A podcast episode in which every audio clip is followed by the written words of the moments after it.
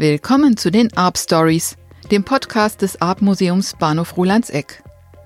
In dieser Folge stelle ich den 1969 geborenen Berliner Künstler Jonas Burgert vor. Seine Werke sind in der Ausstellung Jonas Burgert Sinn Frist zu sehen.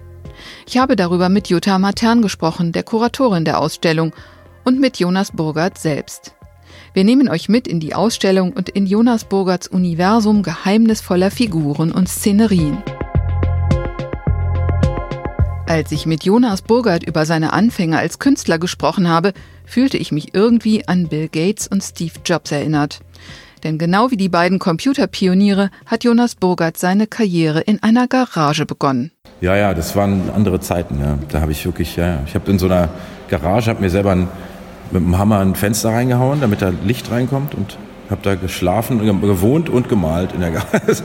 Absurd, kann mir das heute gar nicht mehr vorstellen, aber war verrückt irgendwie, ja, genau. Bilder verkaufte der junge Maler zu dieser Zeit nicht.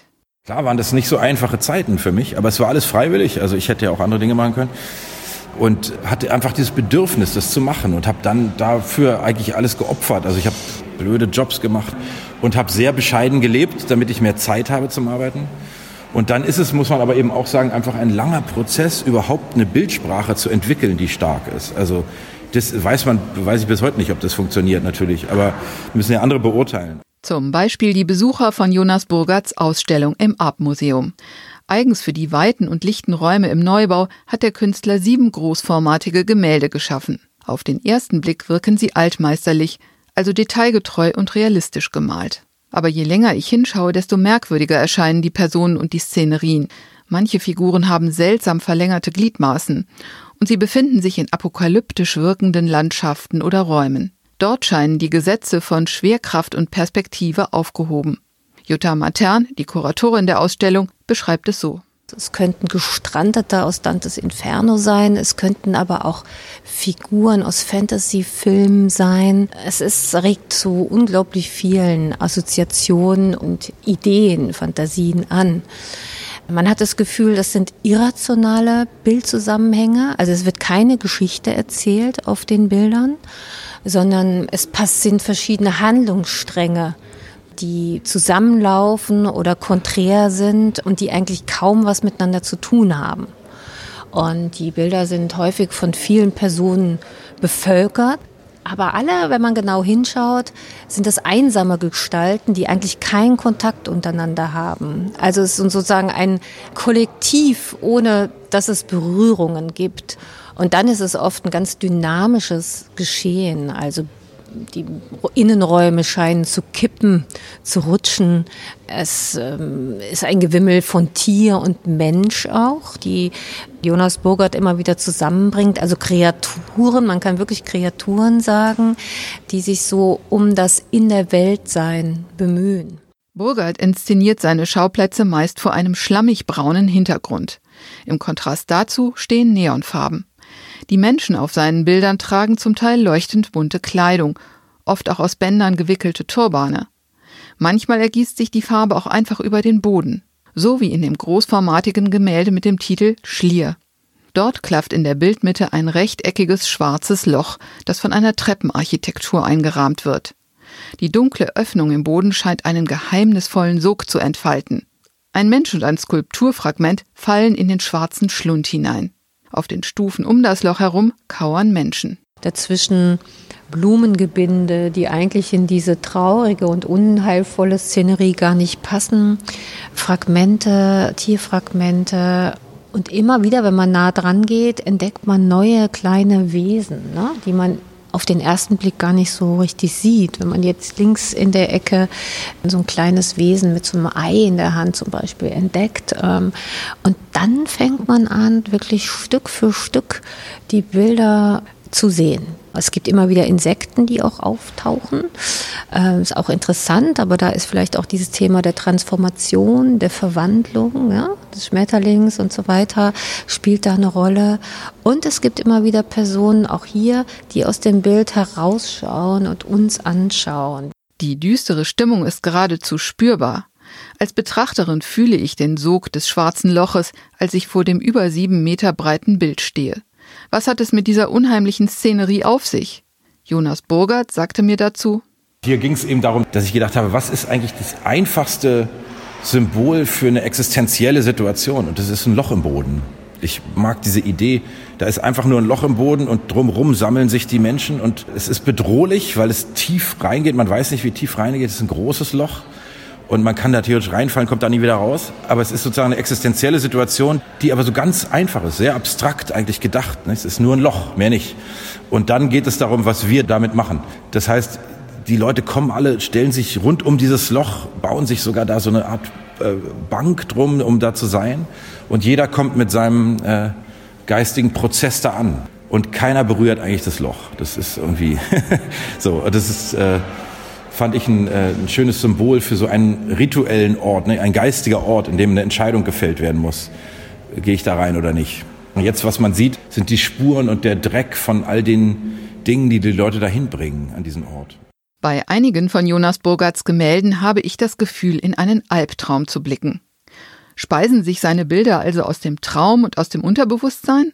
Kurz, ist er so eine Art moderner Surrealist? Doch damit liege ich daneben, sagt mir Jonas Burgert selbst. Für mich geht es auch nicht darum, dass irgendwas irgendwie so aus der Fantasie irgendwo herkommt oder so oder Traum oder was auch immer. Das ist eigentlich für mich gar nicht Thema, sondern es ist sehr bewusst, was ich da tue. Und es sind alles äh, äh, sehr viele Gedankengänge, die da, dahinter stehen, die dann aber eben hoffentlich transformiert sind. Die Kommunikation soll ja eine Empfindung sein, meiner Meinung nach, und nicht ein intellektueller Diskurs. Aber es kommt natürlich auch aus einem intellektuellen Zusammenhang. Also ich registriere und überlege, was sind diese grundsätzlichen Problematiken, die wir als Menschen haben und sind immer wieder an geistigen Prozessen dran als Menschen. Wir wollen uns immer irgendwo einbetten und dann kommt so ein Abrieb an Psychologie eigentlich, den wir alle kennen in unserem Leben und der uns eigentlich in so eine permanente Euphorie und Frustration versetzt. Also beides die ganze Zeit. Und diese Ambivalenz ist, was mich immer interessiert hat. Es sind also psychische Prozesse, die Jonas Burgert, umgewandelt in Farbe und Form, auf die Leinwand bringt. Sein zentrales Thema aller Bilder ist der Mensch und das in der Welt sein und seelische Verfasstheiten zu zeigen. Und immer will man diese entschlüsseln, die Bilder und die Geheimnisse aufdecken, aber das gelingt einem einfach nicht, weil immer wieder was hinzukommt, was uns auch verstört. Die sind düster, melancholisch, schön, aber auch beunruhigend. Im Endeffekt male ich eigentlich so eine Art Plattform oder eine Ecke oder eine Bühne oder einen Raum, in dem so eine geistige Zeremonie stattfindet, von der wir gar nicht wissen, was die eigentlich soll oder wo die herkommt und wo die hingeht. So als würde man eine Religion erfinden und dann wieder verwerfen, ja, oder sowas. Also so äh, komische geistige Prozesse, die geben dann im Endeffekt einen schönen Haufen Dreck, ja, also der da übrig bleibt, so von der Psychologie eines Lebens, einer Persönlichkeit.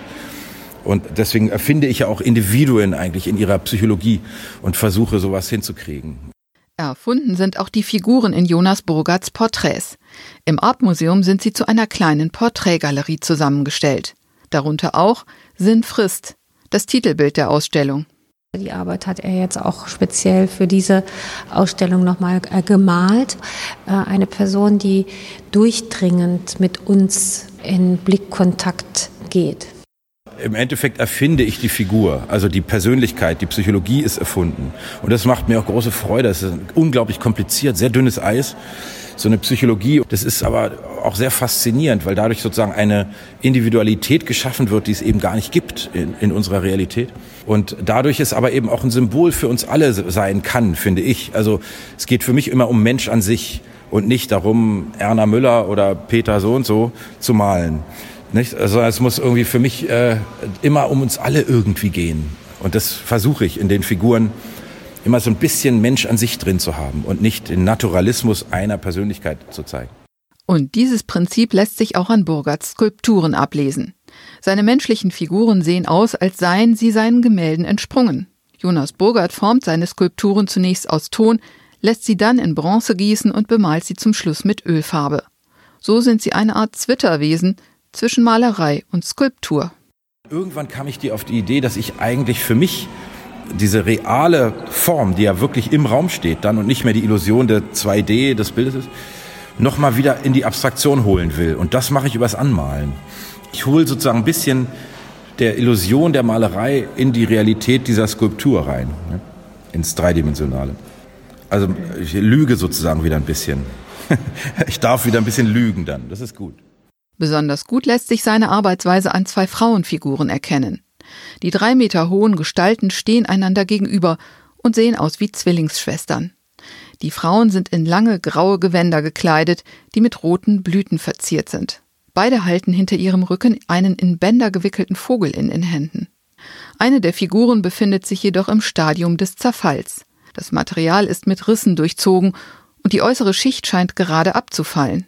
Jutta Matern deutet das so. Die im Zerfall begriffene oder zerfallene teils äh, könnte so die seelische Verfasstheit der anderen sein beispielsweise. Also unsere Verletzlichkeit, ähm, unser Vergehen eben auch zum Ende des Lebens hin. Also es ist wie so ein Spiegelbild oder so ein Vorausschauen ne? äh, in die Zukunft oder eben äh, innerer Befindlichkeit, ne? was diese intakte Skulptur gar nicht preisgibt. Jonas Burgerts Zukunft hingegen sei keinesfalls von Zerfall bedroht, glaubt Jutta Matern. Die Kuratorin vermutet, dass die ganz große Zeit des Künstlers noch kommen wird. In einer Garage muss Jonas Burgert schon lange nicht mehr wohnen. Mittlerweile hängen seine Bilder in mehreren renommierten Sammlungen. Der Künstler selbst beurteilt seinen Erfolg etwas bescheidener und sieht sich ganz einfach in einem fortlaufenden künstlerischen Lernprozess. Also ich habe mich natürlich wahnsinnig gefreut, als ich auf einmal nicht mehr jobben gehen musste. Das war natürlich fantastisch. Aber ähm, im Prinzip ist dieser Prozess ohne Ende. Der hört nicht auf. Im Arp-Museum bekommen die Besucherinnen und Besucher eine Momentaufnahme dieses Schaffensprozesses. Was erwartet Sie hier in der Ausstellung? Also wirklich ein Feuerwerk der Malerei, der Farbe, ein unschlagbares Format, und unglaublich viele Geschichten, die es zu entdecken gilt. Und vor allen Dingen, man kann sich bezaubern lassen von all diesen Wesen, die aus den Bildern herauszutreten scheinen und uns den Kopf verdrehen. Es ist auch ein kleiner Begegnung mit uns selbst, also mit unserer eigenen Fantasie und mit dem, an was wir uns erinnern. Äh, was uns auffällt, was wir wahrnehmen, was wir aus diesem Gewimmel an Figuren, Tieren und Alltagsgegenständen für uns sozusagen herausfiltern und es dann verarbeiten oder dann auch mitnehmen. Also es ist auf alle Fälle ein Seeabenteuer im wahrsten Sinne des Wortes, was beeindruckend ist und was einen auch noch späterhin begleitet. Das war die dritte Folge der Arp Stories, dem Podcast des Arp Museums Bahnhof Rolandseck. Die Ausstellung Jonas Burgert Sinnfrist ist noch bis zum 13. September zu sehen. Mehr dazu erfahrt ihr auf unserer Homepage arpmuseum.org. Wenn euch die Arp Stories gefallen haben, dann freuen wir uns wie immer über eine Bewertung auf eurer Podcast-Plattform. Und natürlich könnt ihr unseren Podcast auch abonnieren.